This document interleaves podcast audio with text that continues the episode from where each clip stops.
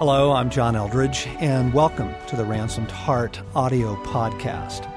For more information on Ransomed Heart Ministries, our resources, and events, please visit us online at www.ransomedheart.com. So I'm reading this uh, leadership book uh, a few years back, and I probably only got through the first chapter. Uh, no surprise. but the chapter started with a quote. And, uh, oh, pardon me, Art? Whoa, our sound guy. Mike, that guy. You know, I was doing the podcast here. fourth seat at the podcast. I'm doing the podcast. It's like having Elijah at the dinner table. Welcome to the Ransom Heart podcast. Today I have Art, our tech guy, just kind of at liberty, and joined by both uh, Morgan Snyder and Allen Arnold. I wanted to read a quote from this business book I read, and the quote is Every successful enterprise requires three men. Huh, there's three at the table. Yeah. Every successful enterprise requires three men a dreamer, a businessman, and a son of a bitch. That's uh, by Peter McArthur in 1904. So, but here we are. There's businessman, a dreamer, and a son of a bitch. Do we want to do self-identifying or we Rock, okay? paper, scissors. Yeah. We'll figure it out. um, we wanted to just the three of us get together and just to talk about and enjoy one another and some of the stories and realities of being a part of a team, being a part of an enterprise, both currently and in the past, where you're not the king, you're not the ruler, you're not the head guy, and you're serving. And some of the uh, tensions and realities and truths, and looking back, just some of the humor of being in a, a place of supporting and serving another. Yes. So, Craig, let me describe a scene for you that I think exemplifies this. A few weeks ago, we had one of our events, and usually on the event weekends, the team that sets everything up, but not the speaking team, will come in an evening early. And those are always my favorite night of the whole event, whether it's a captivating or whether it's a men's event, because that team that night, it's just such a rich time of fellowship. We do some work in the afternoon, but then we have the whole evening to go to dinner together, to sit back, talk. No attendees are at the camp yet. None of the speakers are at the camp yet. And it's just a time where the workers, the team, are there just laughing, enjoying. And we had probably six or seven of us there to the point where I had tears coming out of my eyes from the stories, the hmm. laughter, hmm. the picking on each other, and knowing them enough to know, oh, this is going to be a great story on her or him, or they know this from the last event, but I've never heard that story. And hmm. so that rich fellowship that you really only get from being part of a team, and that's not necessarily the person charging the hill. Yeah. It's the team that's coming along with them. I'm picturing how many of those times similar to that we've had. You know, after an event, before an event, just sneaking away in the middle of an event, and and just as a team, just uh, savoring and and just taking the seriousness and the fun of, of being together in a huge mission. Well, it makes me think about Jesus and the disciples and just the fact that so many times when he would go off to do something, the other guys stayed behind. And what were their conversations? And we see a little of that in Scripture, but we don't see all of it. And you know, they had a blast being with each other. They were so different, so random in some ways, and yet the team had to have joy and laughter and fun. I mean, these were fishermen, these were rough guys for the most part, and just imagining what they got to do and what they got to say and be a part of. And that's all behind the scenes for the most part. Mm-hmm. Mm-hmm. I remember when our earliest boot camps, we stayed in this very marginal cabin. No mm-hmm. offense to the property, but it was squeaky in every way. And you remember McConnell those beds? Like your bed actually squeaked when you snored. Okay, it squeaked when you snored. They were so bad. And and it finally when it got quiet, you would hear and animals would crawl through the walls. And here we are thinking, like you're saying, Al, you're up late to do all the logistics. You're, you know, up early in the morning for prayer and then to put out so many fires.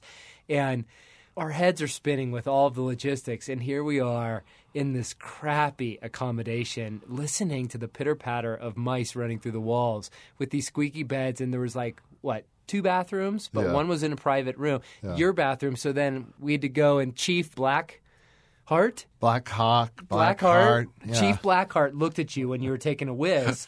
He's right above the toilet. So we have to go through McConnell's room from our bunk beds and pee while Chief Blackheart sneers at you at a Ransom Heart event.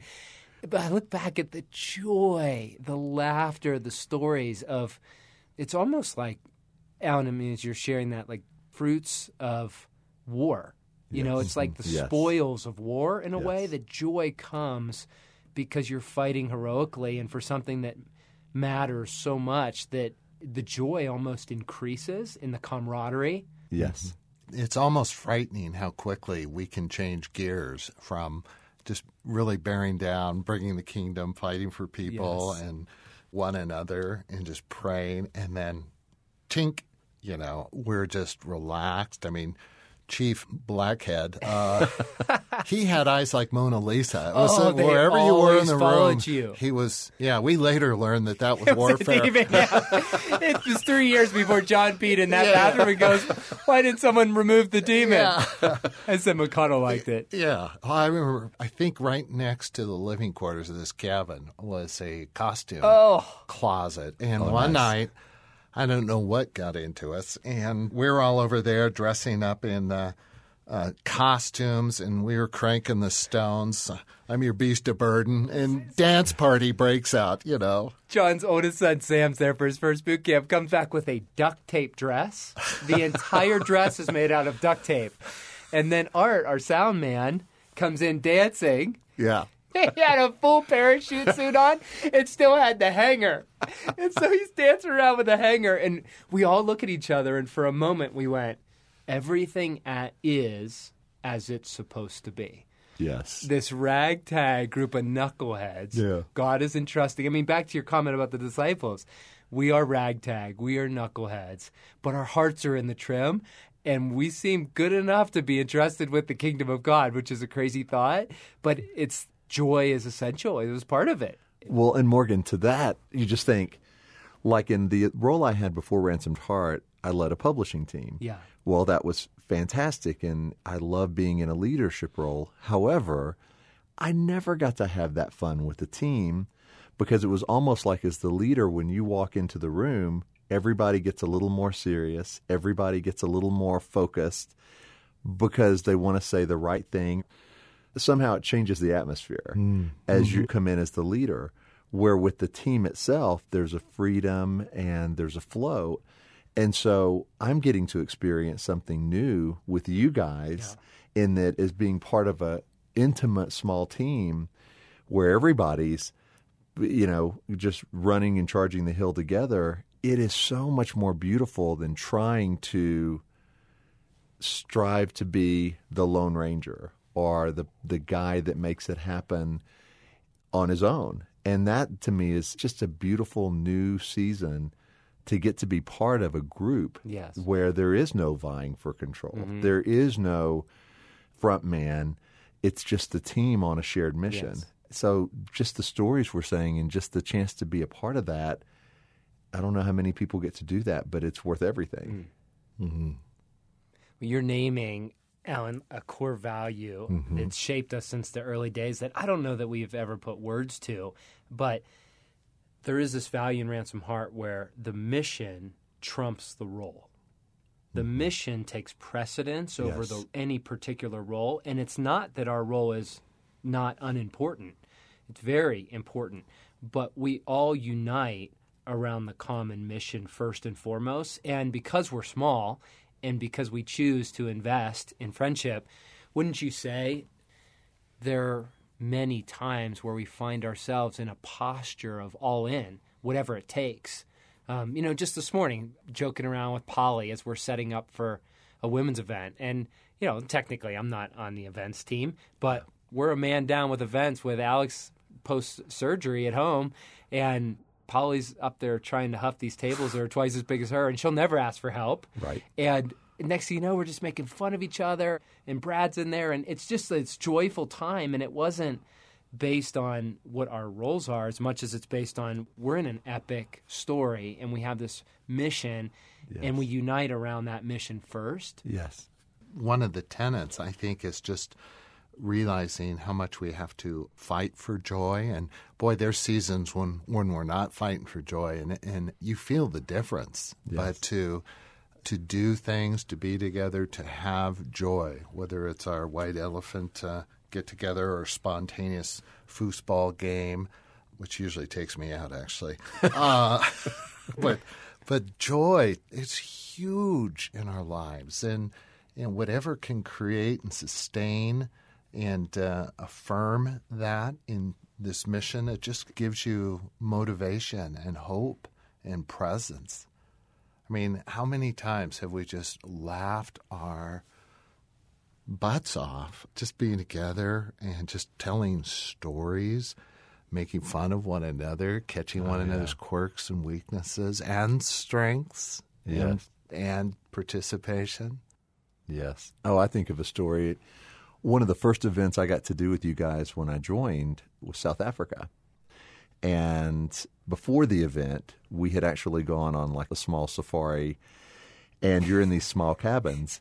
Well, just at night, it's pitch black, and you hear wild animals, hyenas outside of your place. And so they paired everybody up. Well, the cabin I had, uh, I shared with Art, our sound guy. And uh, Why are we already laughing? Before I don't, after- know, I don't know the story. Before or after his lemon pushes. That's all I need to know. So we walk in, and Art and I walk in together to this shared room. and we find out it's the honeymoon suite, and there's yes, one that's what I'm talking about. one bed, and uh, Those aren't pillows. Aren't those aren't pillows? Ah, and you quickly get to know your teammates really fast when you're snuggled against the hyenas at night. But uh, no, I'm kidding, Art. But you just find yourself in the most wild, crazy places. Opportunities, things to battle for, and things to just laugh, like you said, laugh your butts off with, that you don't get to do when you're just doing life alone in whatever your calling is. yeah. I was in the mother-in-law suite, and I, I remember The Venetian. that's another story. I remember walking around the corner in South Africa in a hurry to uh, get to some meeting or something, and I come around the corner, and there's this. I thought it was Morgan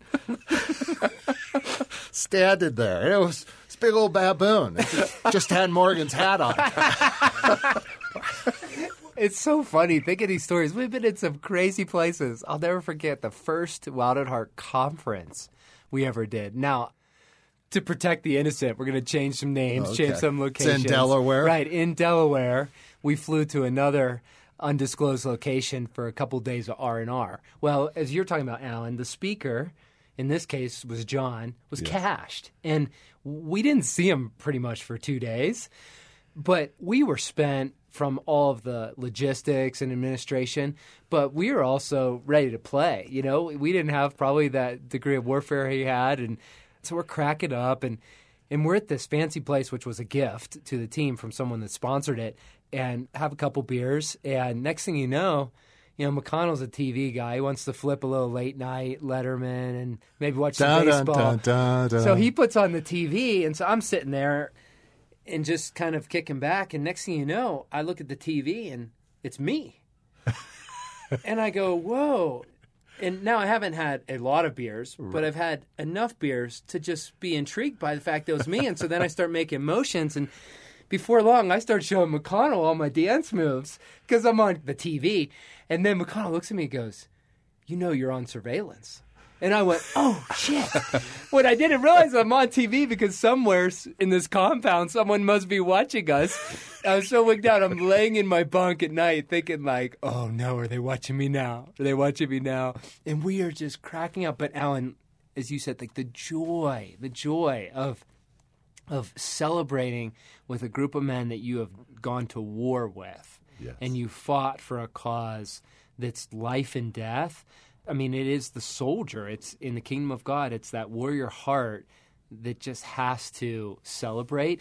But I think it's important to name because we can so often miss that. We, in the name of efficiency, right? We trim off, we start ejecting happy hours, or we cut a day out of an Right. event that's team time in name of efficiency. And instead, that's really some of the most valuable time. Absolutely. The part of the story Morgan didn't tell us when he saw that we were tuned into the surveillance cameras and that there were multiple cameras all over was he was really concerned that they saw him peeing in the pool. For, let me go on record and say I didn't pee in the pool, Mr. Stan Welchner, in your cabin. Uh, do you think that most men get to experience what we're talking about in their day to day? Craig, would you say is that common or is that rare when a man's in his calling and doing his job each day? Well, I think a man who's living in his calling, you know, offering from giftedness and has some maturity, he needs joy. And he's probably offering joy, whether he's experiencing it in a corporate or a team setting or not. I mean, just to know Christ, to walk with him is to offer, to instigate, to initiate things that bring joy and life. I think most men's experience your input there, Morgan and Allen, would be important is that they probably don't experience a lot of that from their vocation, their work environment. I mean, my environment for 30 something years is as a pastor. yeah, the, most of those years, we didn't experience a lot of joy and the laughter and the fun. I mean, we're so concerned about our sanctification, our holiness and maturity that unless we're really, this would be my appraisal of the typical environment, unless we really feel safe or comfortable in that we know the environment we're in, as Morgan said, we edit and pinch mm. joy mm. because it's too risky to just kind of be out there and to be joy is in some sense to be vulnerable and real and mm. true. That's what makes it so joyful. I don't think that's most men's experience. Mm. You know, in our understanding of people and problems, there are primary problems that we have, mm. and then there are secondary problems. And every secondary problem, at its root and foundation, there's something more primary to this. Mm-hmm. And when it comes to those category of primary problems that we deal with as people, the answer is never external, never ever. Wow. So we get distracted by secondary problems, and the solution often is circumstantial. Yes. It is money, it is relationship, it is whatever. But the key is for a man to realize that ultimately my issue is, is not the promotion. There's a primary issue beneath that that ultimately only God can address or speak in mm-hmm. some way, whether it's validation or coming as the Father. So here's a thought when you were saying that too, Craig, and that is your job, like only your company can only reward you or validate you through largely promotions or raises. But the cool thing about being part of a, an intimate team working together is the validation is so much more real because it's at a soul level. Like the validation we get from each other has nothing to do with a job title Yes. or a raise, you know, a certificate that you mm-hmm. get. It's life on life. And that seems to happen in the trenches where so many guys are just hungering for validation from the corporation or the company, which even when you get, it's pretty hollow.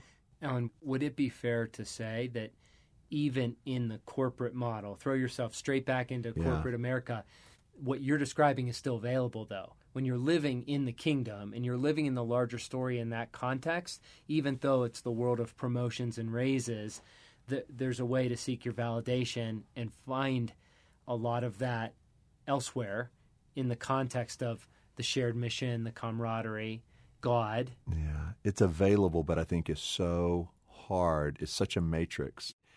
I mean, I look back as you say that, and my heart gets really heavy because, like, I could have sought that out, but I remember, like, a period for several years where I was so inundated the way to, to get ahead was to get all the emails done, to get all the contracts done.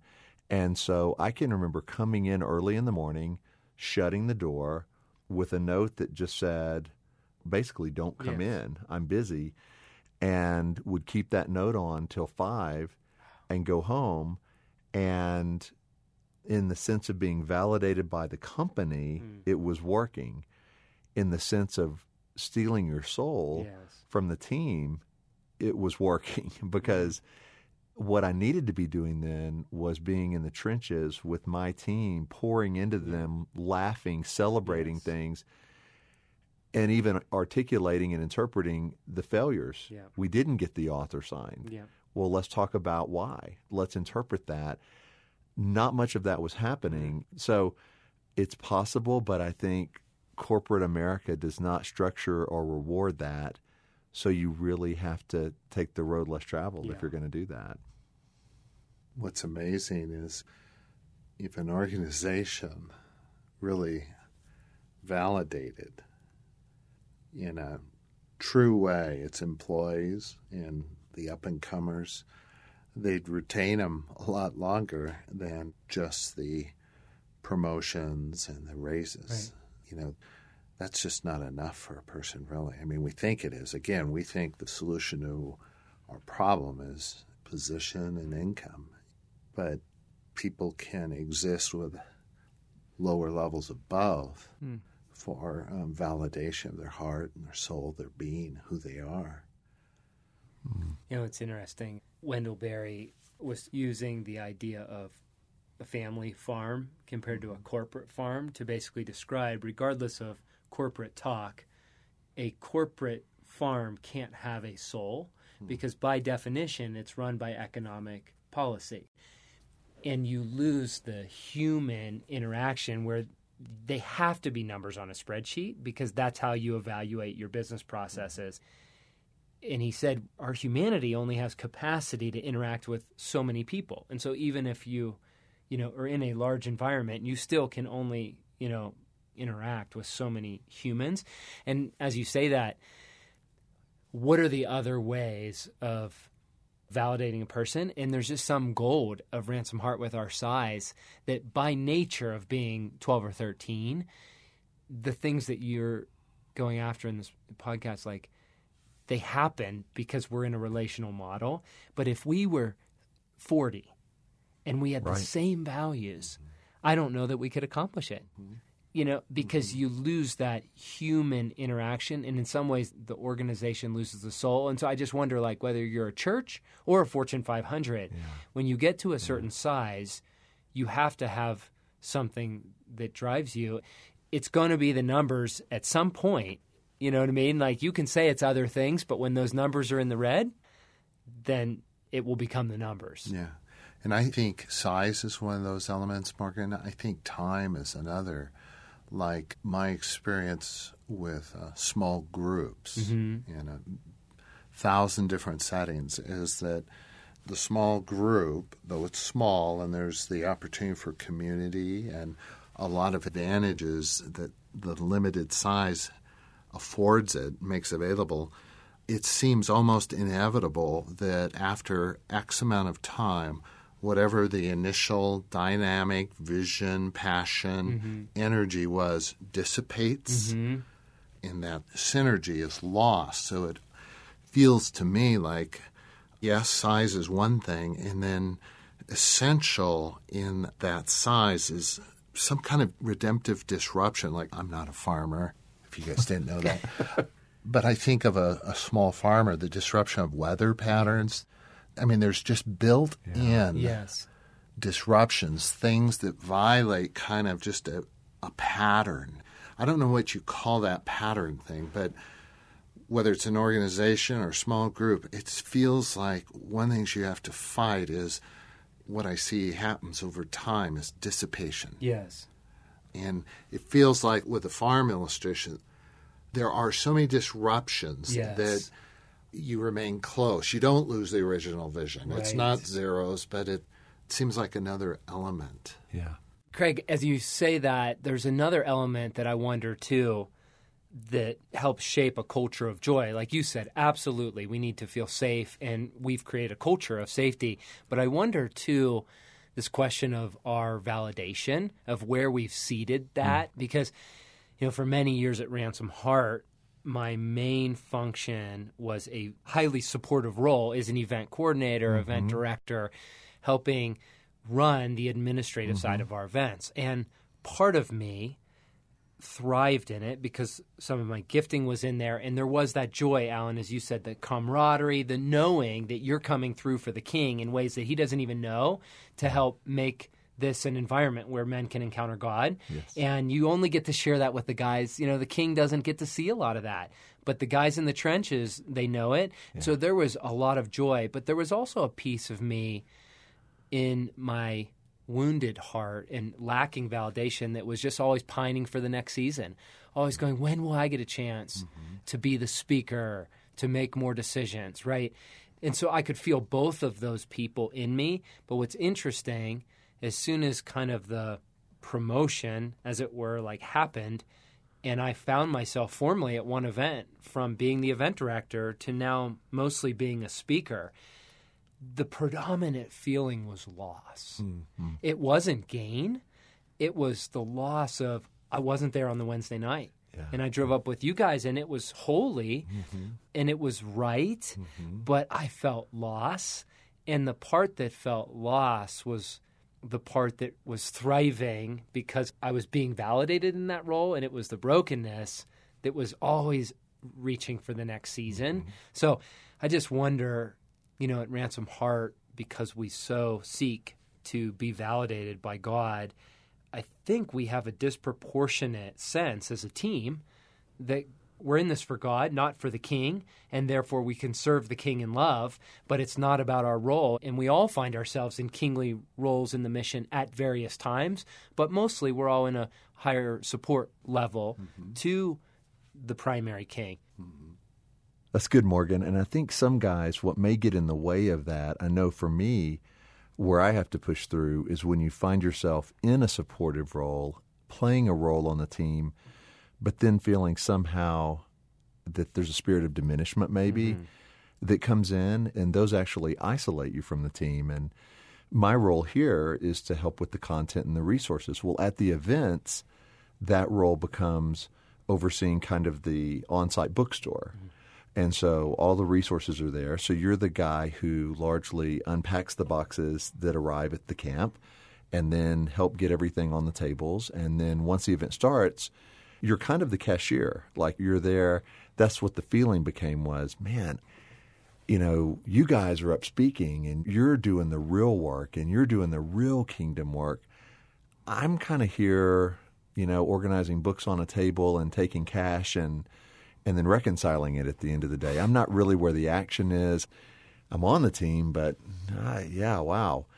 And where God has really helped me reinterpret that, which is important on so many levels. It's important for my own heart, but it's important for the team as well, I think. And that is all of a sudden God spoke to me and said, Are you kidding? You are able to talk to every person at the event yeah. in a way the speakers don't have an opportunity to do. Mm-hmm. Because almost everybody buys something, gets some resource, has some question at one of the meals where you're standing there at the resource table you get to have one, two, three, five minutes with almost everybody and use that as a time to pour into them, to pray for them, to go deeper with them, even if it's just a few minutes. Well, that changed for me everything in terms of not only how I approached those days, those hours there, but how I saw my role on the team. And so I think for a lot of guys, maybe one of the first steps is to understand the reason God's given you the role on the team He has and how to rise into that with a strength. Because, yeah, there's joy, but there's also a real strength in specific things each of us are called, gifted, asked to do, invited to do by God. Mm-hmm. Mm-hmm. As you were talking, you know, I can literally see in my mind's eye, you're constantly ministering to people, talking to people before you were on staff, we were doing a boot camp, and I sat across from you at lunch. I don't know if we'd spent a lot of time together prior to that. Not a lot. And I forget how you got there, but you just undressed me spiritually over the course of a meal, just asking some of the most probing but appropriate and fitting questions that I recall just had me in tears, took me to the Father in a new way over lunch. And you do that here on the staff and at a boot camp. Yeah, yeah, I'm up on stage and it's glorious and, you know, the applause. Still shining. but when it comes to touching lives and speaking into people's lives, you're just one of the main players. You're doing it. You are doing it. Mm-hmm. And what's cool about what God's doing in your life, Allen, is He's providing other opportunities for you to be the speaker mm-hmm. and to offer at this stage, in this chapter in your story, to offer the sagely and kingly insight that in other contexts you may not have. But God's opening up doors because you are called, you have an anointing, you have a message, but it's on a foundation of just going after people's hearts.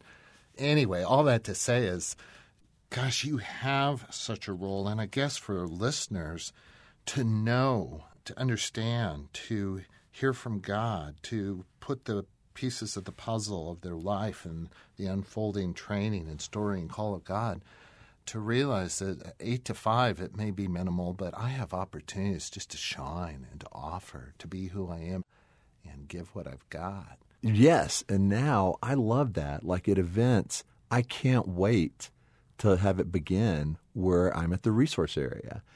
And it's like what the enemy had tried to derail. Yes. Now I love. And truly, like that to me is the most joy I have at an event is engaging with yes. all the people one on one. And so, just if you're listening, I would say when you're part of a team, don't let the enemy diminish what you do or don't let him stir up this desire of, well, I'll really be able to contribute once I'm at this level yes. or once I'm leading the charge. Because being on that team, that's the most joy so many times it's not moving to some higher position as much as it is savoring where God has you. Yes. Allen, as you share that story, I can very much relate to the tension in being in a support role and will you choose to fight for joy or will you have an interpretation that keeps you from it? And in my heart I just go, God, what are the pieces that most help me fight for it. And Craig, you mentioned the biggest one of hearing from God. Mm-hmm. I must hear from God. God, what do you have to say about my role? What do you have to say about the season? What do you have to say about my mission here? Those words of validation carry so much.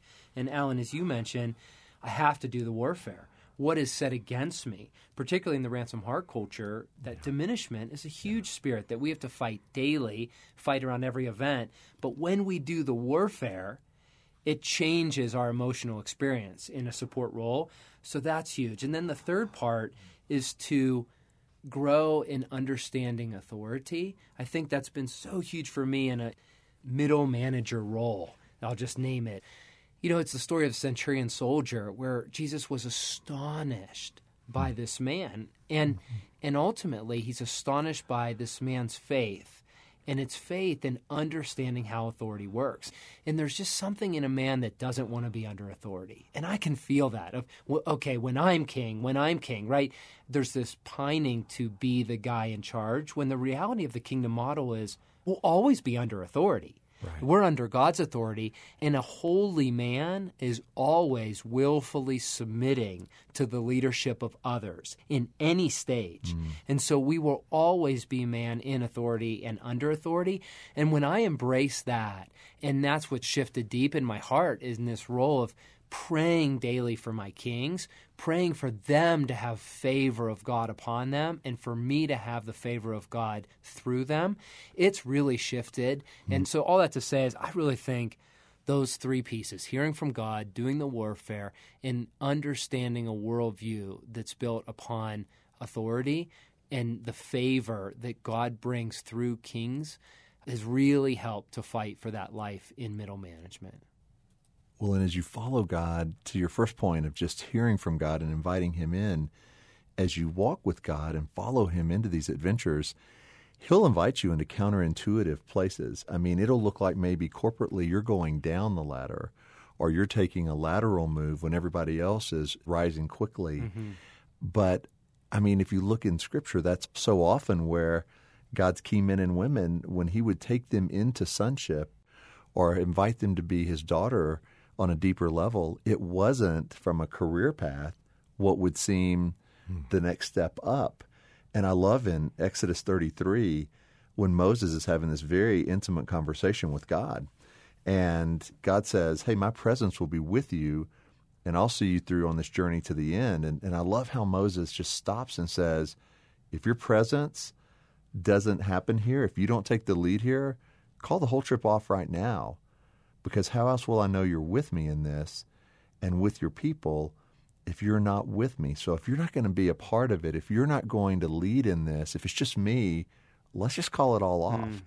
And that's really what I hunger for now is in the times of intimacy with God, it's God, if you're in this, I'm in it. Mm-hmm. And it doesn't matter what role you have me in. Mm-hmm. Because if we're doing it together, I'm all in. Mm-hmm. But if you're not in it, let's call it off right now. Let me get with you wherever you are and that just takes the focus off of, well, when will I get to do this? Or when do I become a king? And it's much more about going, I just want to enjoy your presence, God. That's mm. the holy ground. That's the mission mm. I want to be on. Mm. Morgan and Craig, that is so good. And I've so enjoyed this conversation today because it's just when you're on a team with guys you would take a bullet for, charge a hill with, it just makes all the difference in the world. So, I just want to thank you guys for who you are and getting to do this together. And if you're listening to this, I just want to invite you into the more that Ransomed Heart offers. Come to ransomedheart.com. We have so many resources, mm. we have so much available. And our heart is just that you would walk deeper into your fellowship with God, deeper into your calling and the team that you're on to bring life to those around you. And here's a little bit more. So last year, the staff Christmas party, we decided to have a talent show. of course, everyone is, you know, doing hymns and dressed Very up talented like Santa. team. Yeah, Very incredibly talented. talented, Dancing. joy abundant, and uh, Poetry, poetry, yeah, miming. choirs, all Cello. of that and more. And Allen our beloved Allen, steps forward. It's his moment to show off. And how many jars of extra hot salsa was it? Two? Well, they were two very large, extra large Yeah. jars. It was Well, and it was green and red for the holiday season Christmas. to match Come his on. elf tights. Come on. So he, his talent was just chugging two giant Costco-sized jars of salsa. Within a minute. we With the were- Mountain Dew chaser. You remember we were laughing at first, and then the joy transition to silence and Who's he going to barf on? concern and self-protection. That's a a little bit of the more. Hey, catch us next week.